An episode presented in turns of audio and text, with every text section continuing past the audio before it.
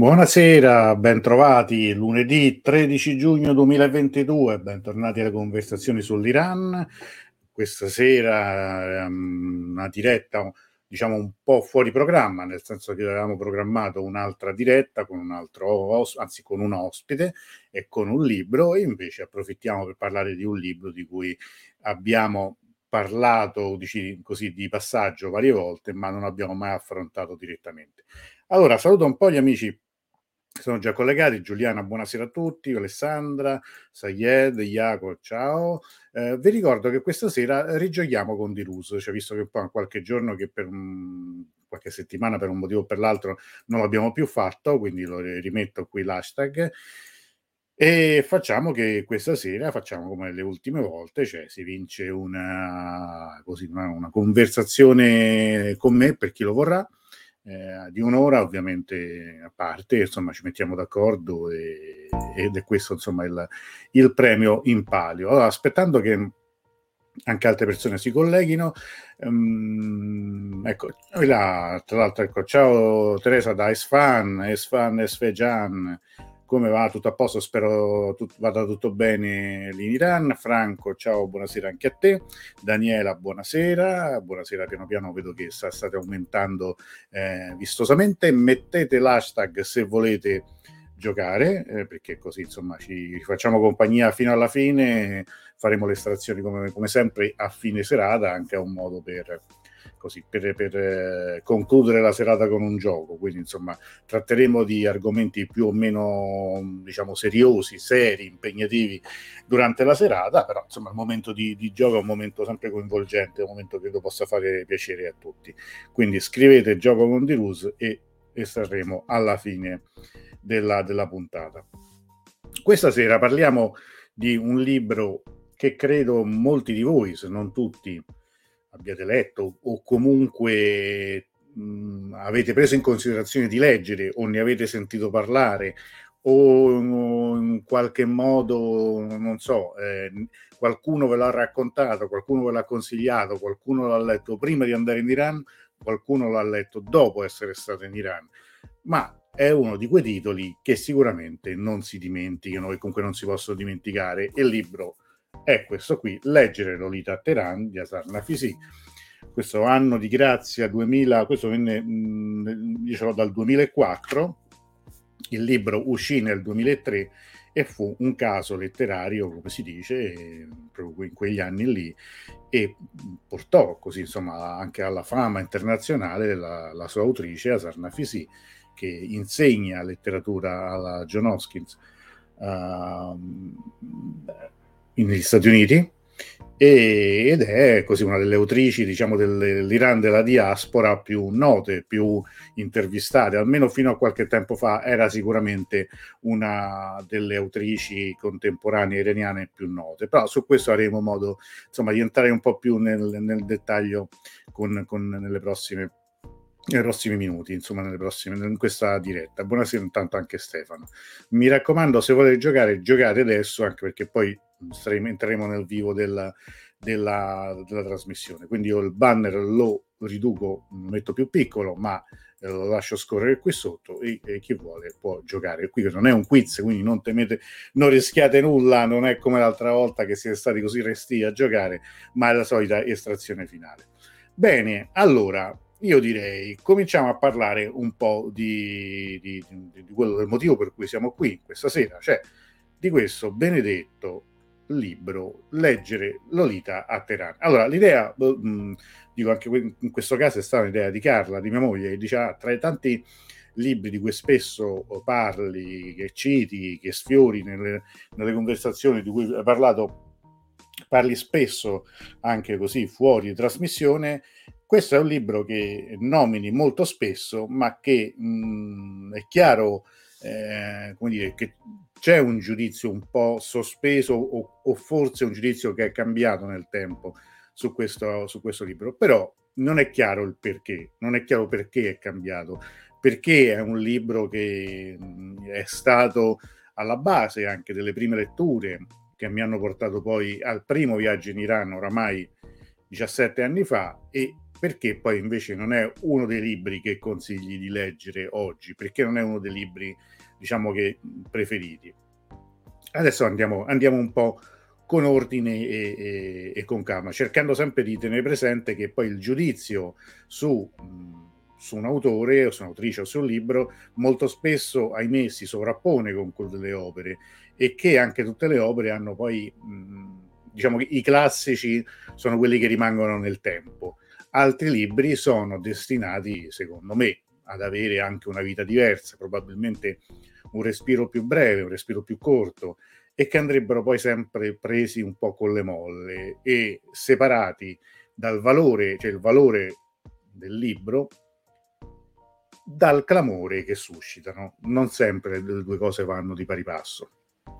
Però siamo qui questa sera, anzi sono ben accette, anzi richieste le opinioni, le, le, le considerazioni, i vostri giudizi, anzi io vi chiederei fin da subito di esprimere anche in modo sintetico se l'avete letto, cosa ne pensate, cioè sì, se vi è piaciuto, no, non mi è piaciuto e perché molto brevemente. Questo abbiamo tempo tutta la serata per farlo, ma adesso entriamo un po' nel, nello specifico. Allora, vediamo un po' tutto comincia effettivamente comincia nel, 19, nel 2000, scusate, nel 2003, quando il libro viene pubblicato eh, negli Stati Uniti. La prima uscita è negli Stati Uniti.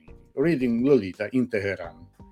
La Sarnafi, appunto, come ho detto, è una professoressa che si è trasferita in, eh, eh, negli Stati Uniti oramai da sei anni, ha una cattedra eh, è un personaggio molto brillante, ha un, dire, un, un, suo spessore letterario, culturale, anche tutta una sua storia, un suo vissuto nel, nel, paese di origine e questo libro è un libro che arriva probabilmente, vorremmo dire, un po' a fagiolo, cioè mh, mm, arriva in un momento particolare.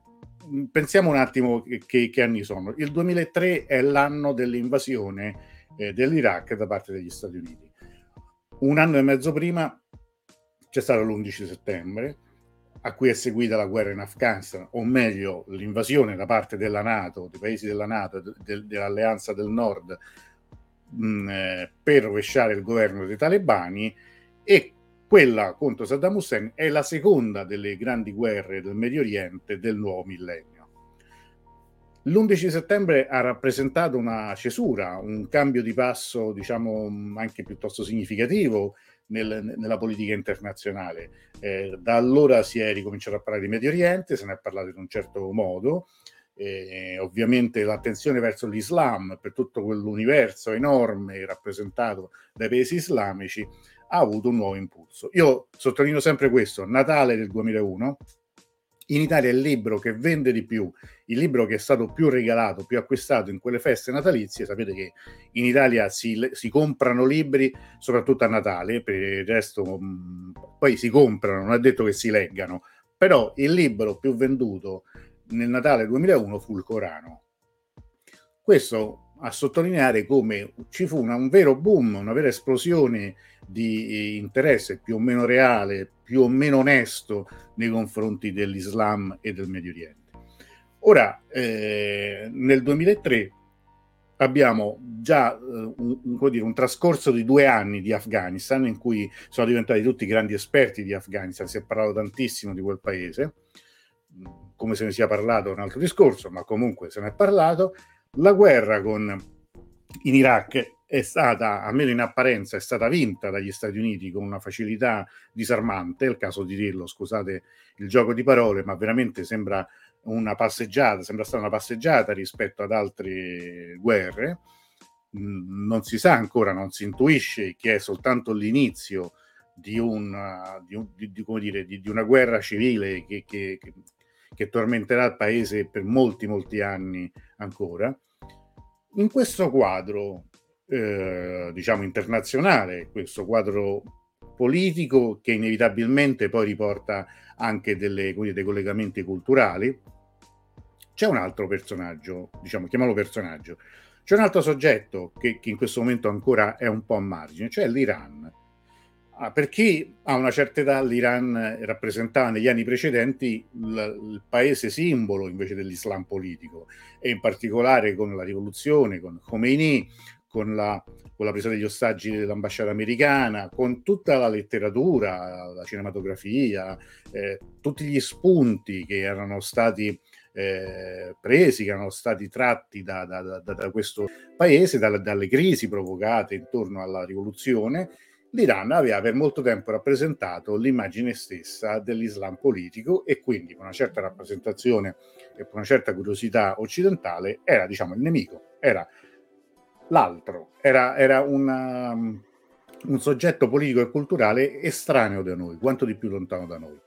Ecco, diciamo che in quel momento, eh, dato che c'era stato un cambiamento qualche anno prima, nel 97 era stato eletto Khatami, quindi il presidente riformista, per la prima volta il presidente riformista veniva in visita nei paesi occidentali, l'Italia era stato uno di questi, l'Italia governata da Prodi, Prodi che aveva restituito la visita a Teheran, il cinema iraniano era forse già in un momento un po' calante, ma aveva vissuto gli anni d'oro, la fine degli anni 90, l'Iran era uscito un po' da quella zona d'ombra, da quel momento un po' critico, in cui è rappresentato e narrato essenzialmente come male, e aveva invece un, diciamo, un atteggiamento più sfumato, aveva, era, era una, aveva delle connotazioni diciamo, meno eh, nette eh, rispetto a quella che si dice la narrazione politica dell'Occidente. Ecco, questo libro nel 2003 e in Italia nel 2004 ruppe un po' questa eh, questa atmosfera, anche questo momentaneo silenzio su, su, sul paese e riportò all'attualità l'Iran e l'Iran come eh, negazione, l'Iran come qualcosa di contraddittorio e intimamente sbagliato. Ecco, mettiamolo così, mettiamolo, siamo insomma abbastanza netti nella, nella definizione.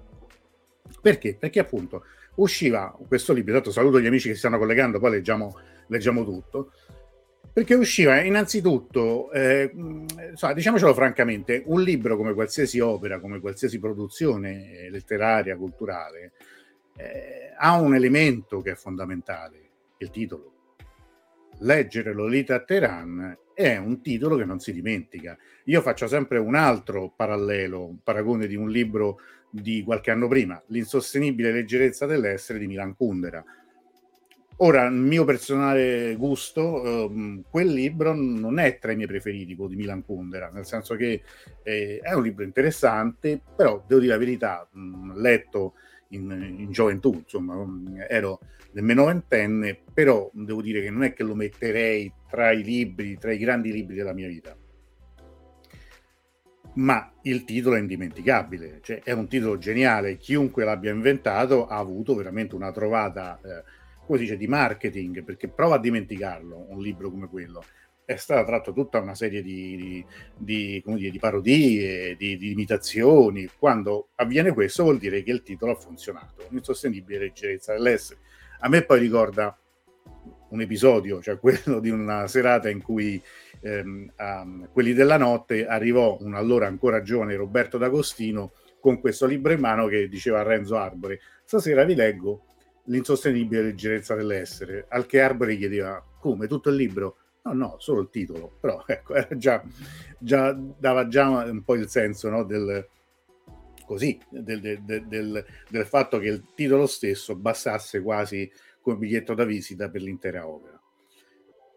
E Iaco dice appunto il libro di Kundera l'ho cominciato due volte, eh, due volte e subito abbandonato. Eh, ma ti capisco, a me non, non mi ha detto veramente nulla di che, però vabbè, questo mm, lasciamo Kundera ai kunderiani e entriamo appunto nel leggere Lolita a Teheran. Allora, perché questo, li- questo titolo ha in sé qualcosa di intimamente, come dire, forte, direi dirompente? Io comincerei dal vedere le copertine, perché oltre alla questione del titolo, come sappiamo, la copertina è importantissima. Allora, questa è la prima edizione, ok?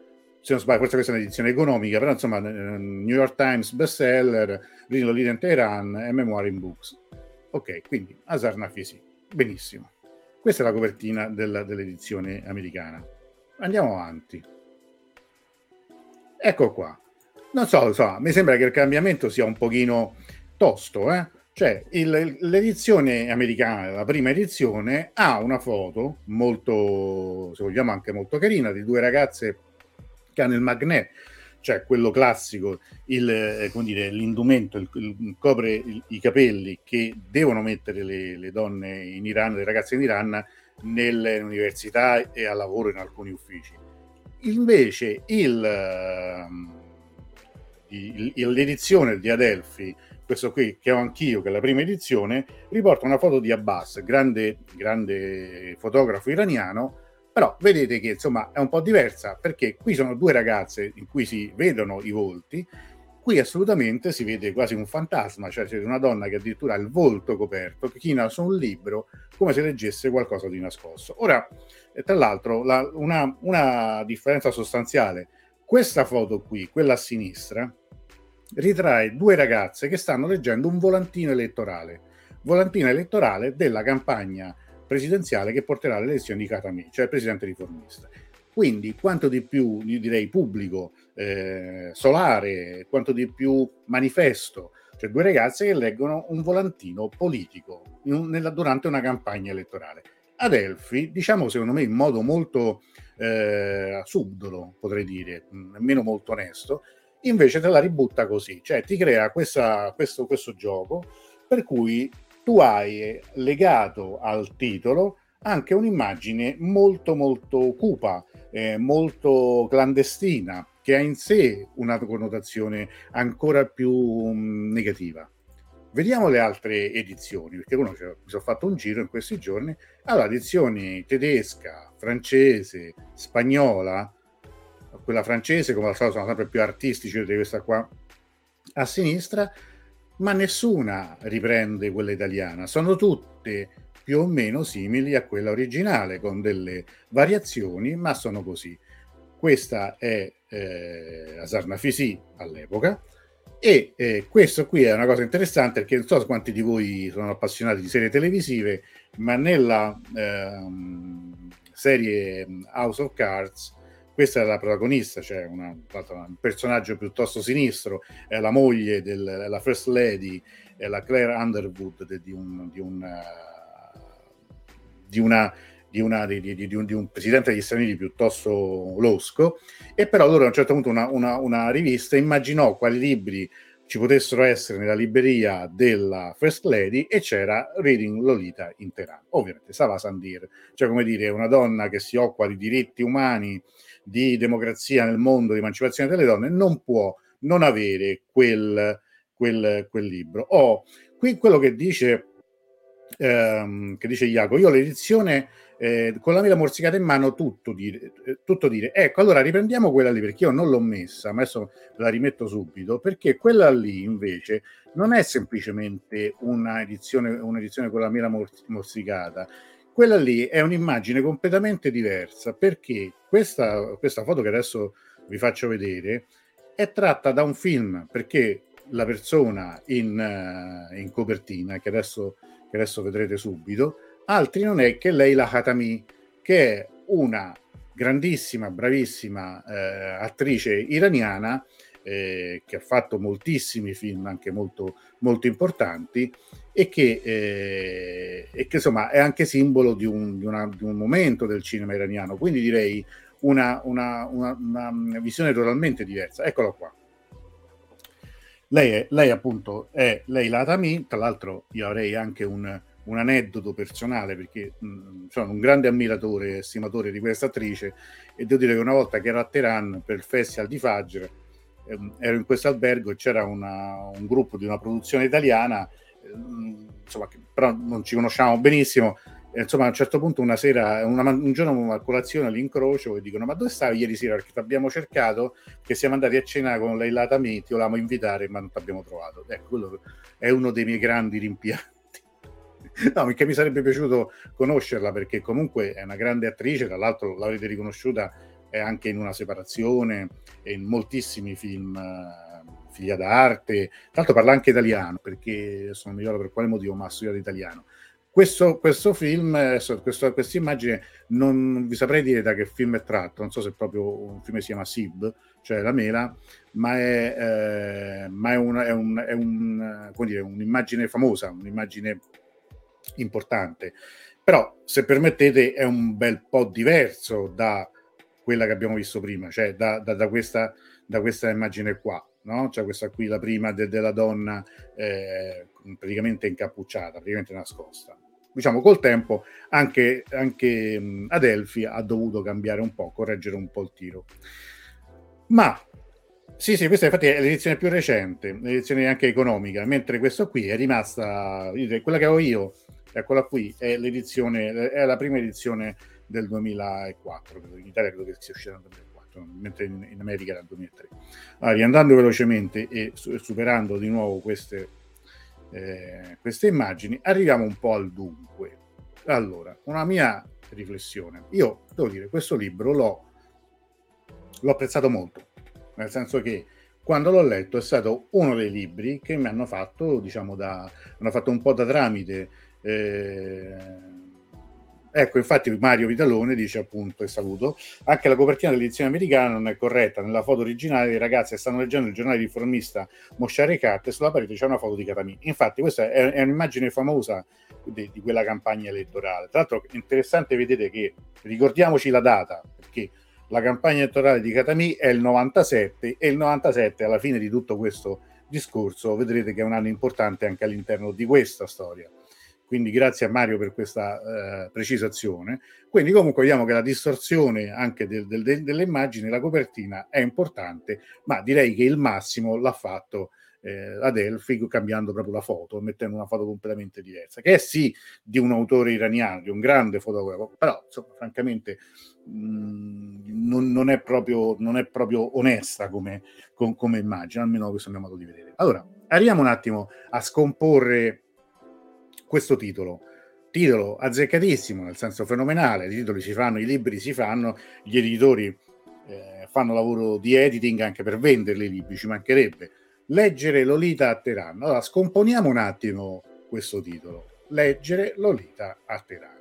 Allora, partiamo con la prima parola, leggere.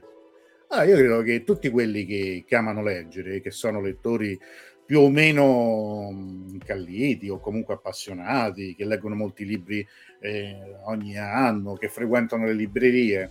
Io credo che un libro in cui sia contenuto il verbo leggere sia avvertito anche come dire inconsciamente come qualcosa di intimamente vicino cioè un libro che si rivolge a qualcuno che legge è un libro che parla dell'azione di leggere quindi è un libro che in qualche modo io credo possa essere avvertito come vicino, come eh, interessante, a prescindere, come direbbe Totò, come avrebbe detto Totò. Quindi, insomma, leggere è comunque già interessante come, come incipit, no? Cioè, nel senso che mh, mm, ci sta.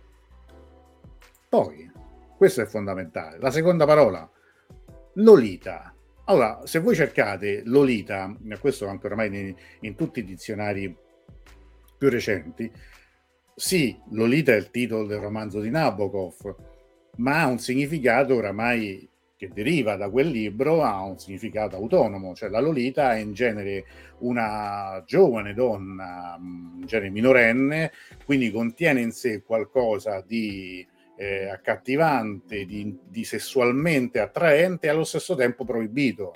Um, non mettetevi a cercare Lolita su internet perché credo che esca un po' di tutto, cioè nel senso che è proprio anche uno dei termini in cui spesso finivano tutte le tracce legate alla pedopornografia. Comunque la Lolita è um, proprio per definizione da quel romanzo perché la storia morbosa di questo ehm, questa attrazione, direi fatale, tra un quarantenne, di un quarantenne nei confronti della figlia dodicenne della moglie. Quindi, insomma, è quanto di più, potremmo dire, perverso, losco e allo stesso tempo, come dire, ehm, capace di stimolare la curiosità, eh, ci possa essere. Facciamo un esempio. Ah, se non si fosse invece che leggere Olita a Teheran, ma fosse stato leggere Nabokov a Teheran, sarebbe stata la stessa cosa? Secondo me no. Prendiamo un altro autore proibito, leggere il grande Gatsby a Teheran, ma manco per niente, cioè, credo che non avrebbe funzionato mai e poi mai. E poi ci mettiamo a Teheran. Teheran, un altro elemento esotico, una, una, una, città del Medio Oriente, la capitale della Repubblica Islamica, la capitale del paese di Khomeini, che era stato di Khomeini. Tra l'altro ricordiamoci che l'ultimo grande evento eh, di carattere culturale legato ai, ai, libri era la famosa fatwa di, di Khomeini nei confronti di Salman Rushdie, cioè i versetti satanici, cioè una condanna a morte nei confronti di uno scrittore reo di aver pubblicato un libro considerato blasfemo nei confronti del profeta dell'Islam. Mm? Quindi mettiamoli insieme, leggere la Lolita a Teheran è una, dire, una miscela esplosiva, un cocktail esplosivo, perfetto, funziona, e da lì tutta una serie poi di, di, varia, di variazioni, leggere a, a, Teheran poi è diventato leggere Pasolini a Teheran, oppure leggere l'Iran a Roma, o, e via, via dicendo. Io stesso, lo ammetto, lo confesso, quando ho fatto l'intervista da Zarnafisi in quel um, primavera del 2005, intitolai Ascoltare Nafisi a Roma, cioè nel senso che ti viene naturale, perché ovviamente è stato coniato un po' uno, un, dire, un esempio, un, qualcosa, un, un modello da, da copiare, da, da, da, storpiare, da cambiare, quindi mh, effettivamente è una cosa che funziona. Mettere Teheran, cioè leggere a Teheran, per chi non conosce Teheran, per chi non la conosceva ancora o per chi la conosce in modo molto superficiale, avrebbe potuto dare anche un altro senso. Leggere di Teheran dove forse non si legge nulla di questo tipo. Forse chissà, a parte il Corano non si legge nulla a Teheran, non esistono i romanzi, forse, non, forse non, non, non, c'è altra possibilità di leggere molto a Teheran. Quindi diventava una cosa molto eh, intrigante. D'altra parte, l'altro fenomeno letterario di quegli stessi anni erano i famosi libri il, il Cacciatore di Aquiloni e Mille Splendidi Soli, che ambientati, scritti da uno scrittore afgano della diaspora negli Stati Uniti, erano ambientati nell'Afghanistan dei talebani. Quindi questo, questo senso di alterità, questo senso di, di, di confronto tra la letteratura eh, vissuta come momento di ribellione, la cultura come eh, elemento rivoluzionario e ehm, al Medio Oriente era come dire, un, un, impatto fondamentale. Noi ricordiamoci sempre che mh, erano gli anni in cui si parlava di scontro di civiltà, erano gli anni in cui nel nostro Parlamento si sosteneva l'intervento armato in Afghanistan dicendo che era per andare a liberare le donne dal burka. Io ricordo che una senatrice agitò un burka durante una seduta del Senato perché appunto sosteneva che era giusto l'intervento perché la guerra aveva quello di obiettivo. Mm? Quindi insomma ci stava tutto, quanto di più, quanto di più azzeccato da un punto di vista di marketing editoriale. E infatti il libro è stato un successo, è stato un grande successo. Arriviamo un po' alle mie considerazioni. Il libro, perché sì? Il libro ha indubbiamente degli aspetti positivi. Innanzitutto, il libro non è un romanzo, il libro non è una storia di finzione. Il libro è un diario, è un, così, un libro di memorie, di ricordi, nemmeno poi così esteso, di un insegnante di università di letteratura che eh, nell'Iran post-rivoluzionario racconta le sue vicissitudini, la sua difficoltà a, a trattare, a parlare di alcuni autori che non sono ammessi dai programmi universitari e che quindi crea a casa propria con un circolo ristretto di studentesse un proprio spazio. Lei su questo insiste, lei diceva molto che era un, un, così una sorta di repubblica dell'immaginazione, che era una, una, un libro che doveva parlare dell'importanza dell'immaginazione nella vita eh, degli esseri umani e della letteratura come momento di libertà. Questo è, è bello, va bene, è, un, è, è, sicuramente uno spunto interessante, forse un po' prolisso, perché ecco, è un libro poi anche di molte pagine, è un libro in cui in fondo parla anche di vicende molto personali e lo fa da un punto di vista, se vogliamo, privilegiato, quello di un insegnante universitario che, figlio di una buona borghesia, eh, di Teheran ha guardato di buon occhio la rivoluzione, non ha sostenuto la svolta che ha dato vita alla nascita della Repubblica Islamica, vive con sofferenza gli anni successivi alla cosiddetta rivoluzione culturale, cioè quella che con una chiusura forzata delle università portò a un cambio radicale di programmi e di insegnanti anche, e che alla fine però nel 97, ed ecco torniamo alla data che vi dicevo prima, decide di abbandonare l'Iran per sempre. Allora, questo è perché sì, perché è una storia interessante, perché è una storia eh, anche vera, è una storia da leggere, perché comunque è un libro che parla di letteratura, che parla di Iran, che racconta molti passaggi della rivoluzione iraniana e che secondo me va letto. Perché no? Perché invece a un certo punto io, io ho dedicato, questo non mi piace autocitarmi, ma in, un, in uno dei miei libri, in Transiran, ho dedicato un capitolo che si chiama Tutta colpa di Lolita, dicendo pure, o forse tutto merito di Lolita, chissà. Però perché no? Perché io ho letto il libro pri- prima di andare in Iran quando avevo letto il libro e poi ho incontrato Asar Nafisi, io non ero mai stato in Iran prima. E devo dire che dopo che ci sono andato, ho cominciato a ripensare al libro e cominciato a ripensarlo in modo molto critico e l'ho riletto.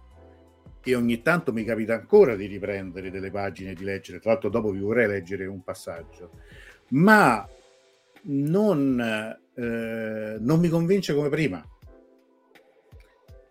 Allora, perché uno dice, beh, però perché per te è facile, perché tu, come al solito, questa solita critica, tu non ci vivi in Iran, tu non sei donna, tu non insegni. Io non dico, non, eh, come dire, non dico assolutamente che il libro dica cose false o inesatte o che il punto di vista dell'autrice non sia più che legittimo, non dico questo.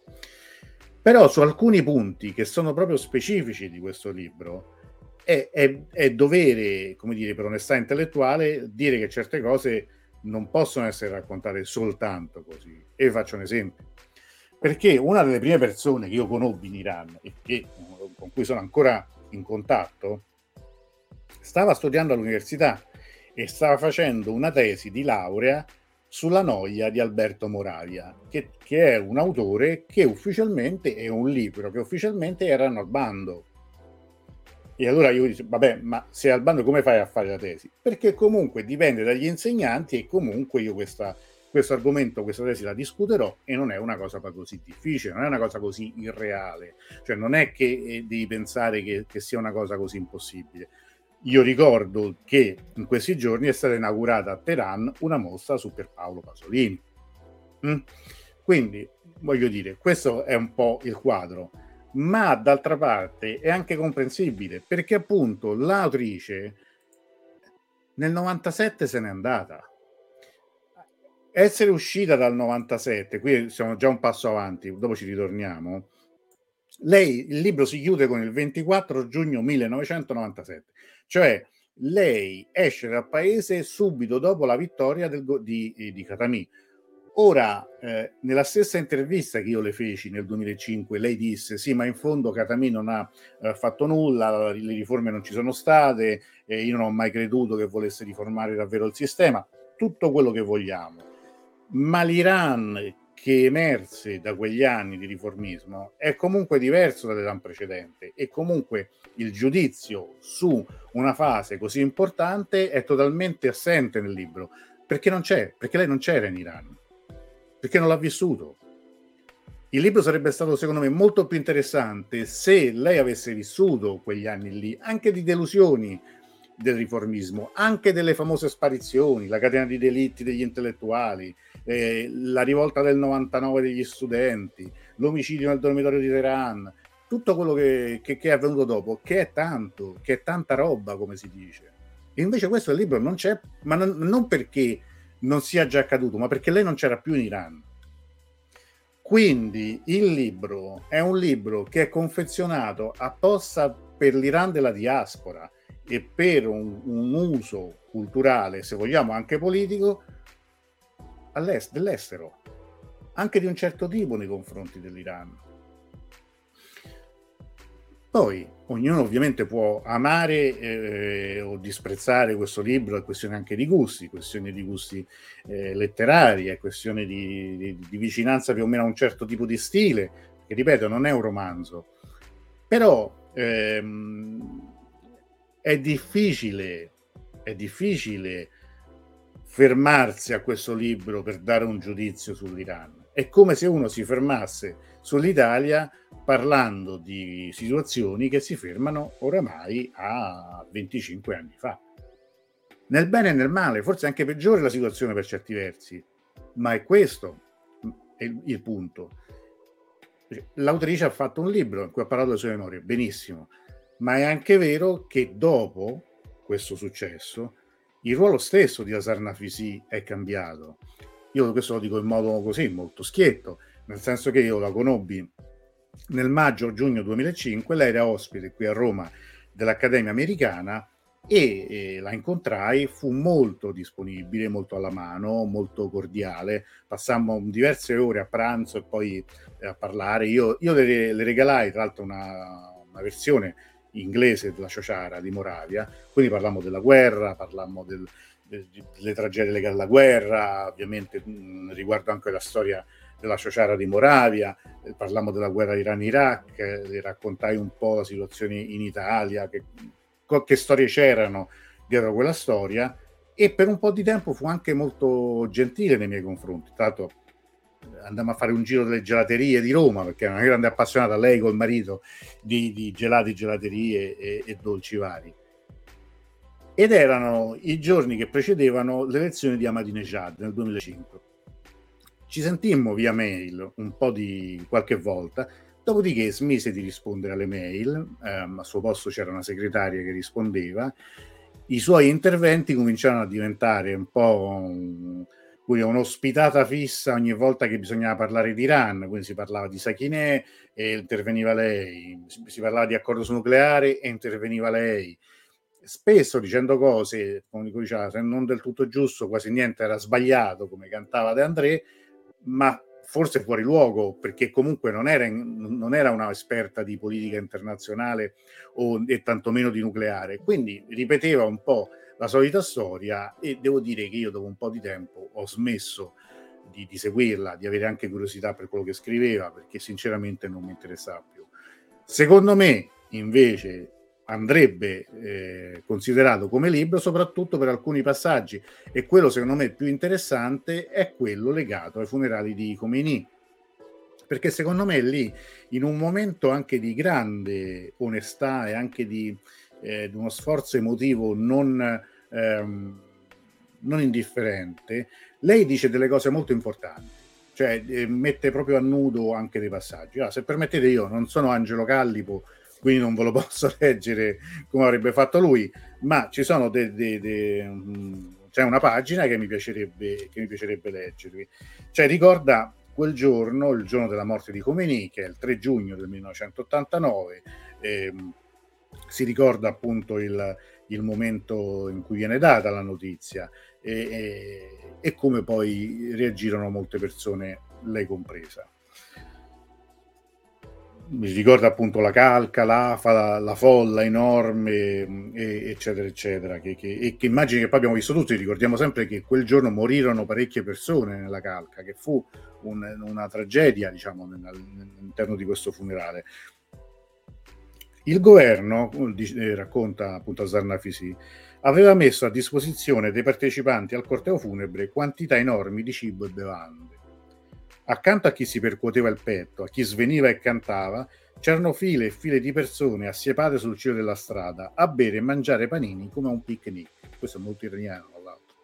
Alle segue parteciparono anche molti di coloro che avevano sempre criticato Khomeini al momento della sua morte il malcontento era così diffuso, questa è una cosa molto interessante, che le autorità avevano pensato di seppellirlo di notte, in modo da risparmiarsi l'imbarazzo di una partecipazione troppo scarsa alle esequie. Ricordiamo che siamo a nemmeno un anno dalla fine della guerra, la famosa coppa di veleno, quando Khomeini accetta il cessate del fuoco, che comunque il paese è in ginocchio.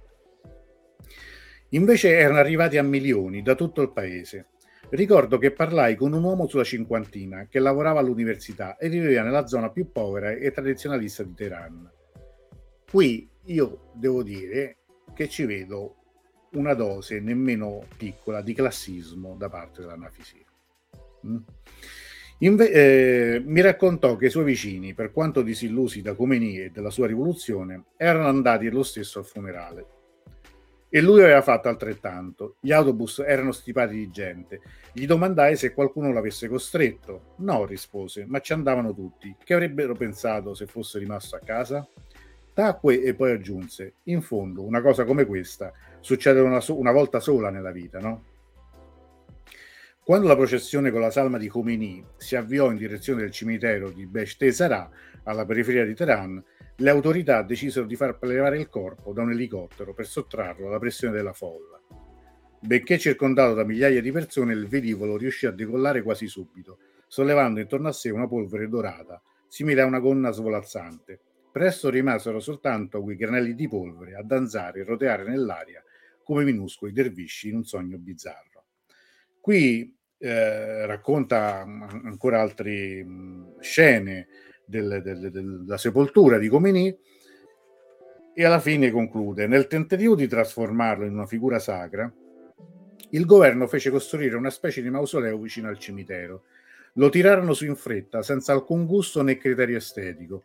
Un paese famoso per ospitare alcune fra le più belle moschee del mondo dedicò all'ultimo imam il suo tempio più pacchiano. Il monumento sorse vicino al luogo dove erano sepolti gli altri martiri della rivoluzione, con una piccola fontana da cui sgorgava acqua tinta di rosso, simbolo del sangue eterno dei martiri. La morte di Khomeini aprì gli occhi a molte persone. Alcuni, tra i quali mi metto anch'io, si sentirono all'improvviso stranieri in patria. Altri si scoprirono disillusi dalla truffa dei religiosi, come la definì un tassista con cui ebbi occasione di parlare alcune settimane dopo il funerale. Adesso capisco come facevano 1400 anni fa a inventarsi gli imam e i profeti, mi disse, proprio come questo qua, tutte balle. All'inizio della rivoluzione si diceva che, fissando a lungo la superficie della Luna, si riuscisse a riconoscere il volto di Khomeini. Un sacco di gente ci credeva, compresi parecchi insospettabili. È vero, l'ho visto, dicevano, e dopo aver fabbricato miti per tutta la vita, adesso l'imam era riuscito a trasformare in mito anche se stesso, con la piena acquiescenza e la complicità di tutti noi, naturalmente. Gli avevamo concesso tutto, non solo le torture, gli assassini, la guerra, ma anche di plasmare quel sogno di cui adesso, con la sua morte, piangevamo la fine. Ecco, io, in conclusione di questa lettura, di questa mia di analisi, dico che magari quel momento, quel passaggio, cioè il funerale di, eh, di Khomeini, è il momento in cui finisce la rivoluzione, in cui la spinta propulsiva, come avrebbe detto Berlinguer riferendosi alla rivoluzione d'ottobre, finisce e finisce perché in, in quel caso, anche se è stato un padre della rivoluzione, un padre odiato, in quel momento lascia orfani parecchi di quei rivoluzionari. Qui questo senso di disillusione, di sgomento che, di cui parla eh, Asar Nafesi nel libro, credo che sia un sentimento autentico. Bene, io allora a questo punto passerei a leggere anche alcune, alcune delle vostre considerazioni. Qui vedo quello di Farad e saluto. Con tutto rispetto per gli scrittori dei libri sotto forma del documentario e diario, moltissimi iraniani hanno pubblicato la loro diaspora e esperienze vissute in patria, ma non è roba di tutto inventare. Una cosa che non esiste c'è un romanzo. Tu hai letto il mio libro e penso hai capito che intendo. Eh, invece Iago dice, prima di andare in Iran ho letto alcuni libri di autrici della diaspora non tradotti in italiano. Poi sono stato in Iran e ho cominciato a leggere autrici e autori, ora non sono più interessato agli autori della diaspora. Mentre Daniela dice, eh, mi piace l'epilogo perché nomina mio zio Napoleone la frase ho lasciato l'Iran, ma l'Iran non ha lasciato me. Questo è sicuramente una delle frasi poi a effetto no? Il, eh, del, del di, di, questo libro. Rita dice che non riuscì a finirlo peso, sì, insomma, sì, pure eh, capisco in certi momenti sia anche un po' ripetitivo. Daniela dice il titolo è intrigante, ma come spesso dico, il suo libro più bello è Le cose che non ho detto, che io non ho letto, sinceramente, quindi non, non, non mi posso esprimere su questo. Vera invece ci ricorda che il nome Lolita è diventato un simbolo di massima disinibizione che unito al nome Teheran vuol dire molto del proibito. Sì, è, è, questo il, ovviamente l'effetto. Però ecco, io non... Um, ritornando alla, così, al tema del, del, perché no, perché appunto alla fine ha mostrato anche i segni del tempo, cioè secondo me è un libro che rischia di invecchiare male, o forse è già invecchiato male, cioè non è un libro valido per sempre, racconta una storia, racconta una parte, una, un punto di vista anche particolare però il rischio, e questa è una cosa poi comune a tanti, a tanti libri di questo tipo e che si creda che questo sia un libro che riflette esattamente anche la situazione dell'Iran di oggi, ma non è così qualche iraniano qualche volta si è anche offeso quando l'ho detto, ha detto è anche peggio. E vabbè, ma se è peggio però non è uguale a quello che dice, che dice Asanna Fisi, cioè non, è, non, non ci vedo nulla di, eh, così, non ci vedo una bestemmia nel dire che, che anche un libro come questo possa essere non attendibile. Ripeto, mh, è un libro particolare, ma ha avuto una, un'importanza, un'attenzione probabilmente esagerata rispetto a quello che poi meritava. Cioè, è un, è un libro molto, molto particolare, molto di parte, che eh, secondo me non basta assolutamente per capire o provare ad avvicinarsi un po' all'Iran. Ha avuto il merito di fare un po' da apripista in un momento particolare, scusate, intanto mi metto l'acqua, farà un po' di rumore, ma non, non, non, non, gli darei, non lo metterei sul podio dei migliori libri, dei miei libri preferiti riguardo. Questo è il mio punto di vista personale. Allora, non so se ci sono eh, altre opinioni, se altri amici vogliono dire qualcosa riguardo il, eh, riguardo il libro o riguardo anche l'autrice, se ci sono anche altri, altre considerazioni su altri suoi libri che vi sentite di fare o, o domande o di chiedere qualcosa. Forse quello che ho apprezzato di più sono i profili delle ragazze che frequentavano la sua casa. Sì, ecco, esatto, questa è una, è una considerazione interessante cioè, di questo libro è bello l, mm, questo, questo ritratto, questo ritratto di gruppo di tutte queste ragazze che si riuniscono a casa sua e, per, per, per, per, studiare, appunto per seguire eh, queste lezioni. È, poi condivido io con l'autrice una grande passione per la letteratura nordamericana, quindi, come dite, da questo punto di vista mi sarebbe molto piaciuto studiare con lei, questo sicuramente sì. Ehm, però ecco lo stereotipo è lì dietro l'angolo, cioè ehm, quando poi io ho visto l'Iran di persona ho visto una realtà molto meno, eh, come si molto più sfumata, anche molto più complessa rispetto a quello, a quello che dice il libro. Poi lei, io questa intervista tra l'altro la pubblicai nel, nel, giornale online che avevo allora, che dirigevo allora, che era il cassetto, eh, ma... Eh, non l'ho più ripubblicata su di Rus, mi sono, mi sono, reso conto questi giorni, perché la cercavo, e poi la ritiro su. In realtà non l'ho, non, l'ho, non l'ho, più pubblicata, pure questo sarà un motivo. No? Cioè, intanto perché quella stessa intervista è molto datata.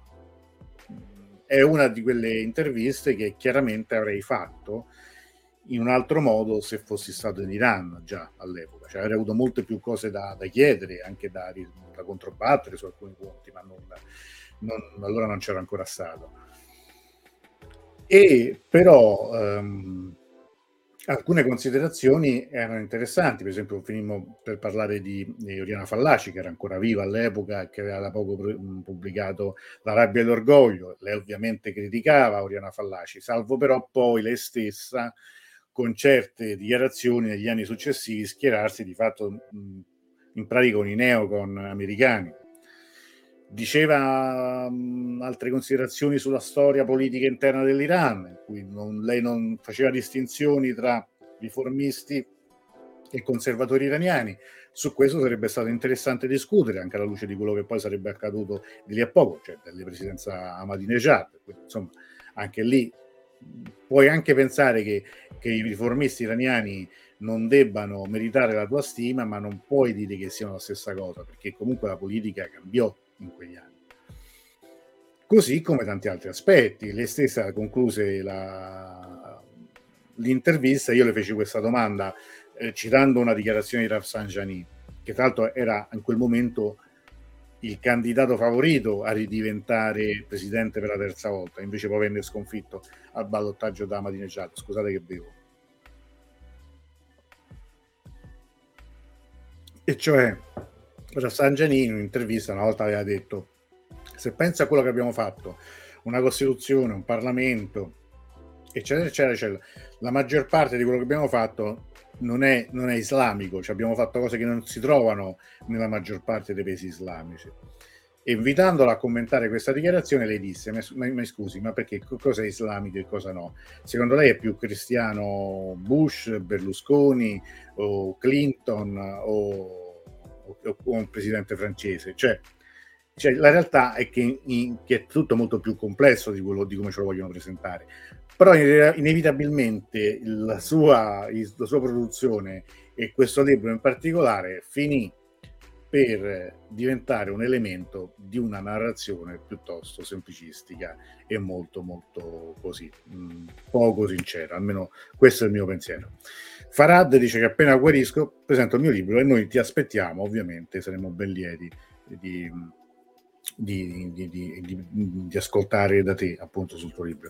Sì, Daniele dice le interviste hanno la verità del momento in cui si effettuano, sì, ma infatti era, era un momento poi particolare anche perché ehm, ripeto, quello era il momento in cui ci si aspettava che rivincesse Rafsanjani, che quindi ci si apprestasse a una nuova eh, stagione di, diciamo, di moderatismo islamico, cioè di un governo molto pragmatico, e invece vinse Ahmadinejad e cominciarono, eh, cominciò tutto un altro momento per l'Iran su, riguardo al nucleare e lei stessa probabilmente non era ancora poi così mh, al centro dell'attenzione come sarebbe stata poi negli anni successivi.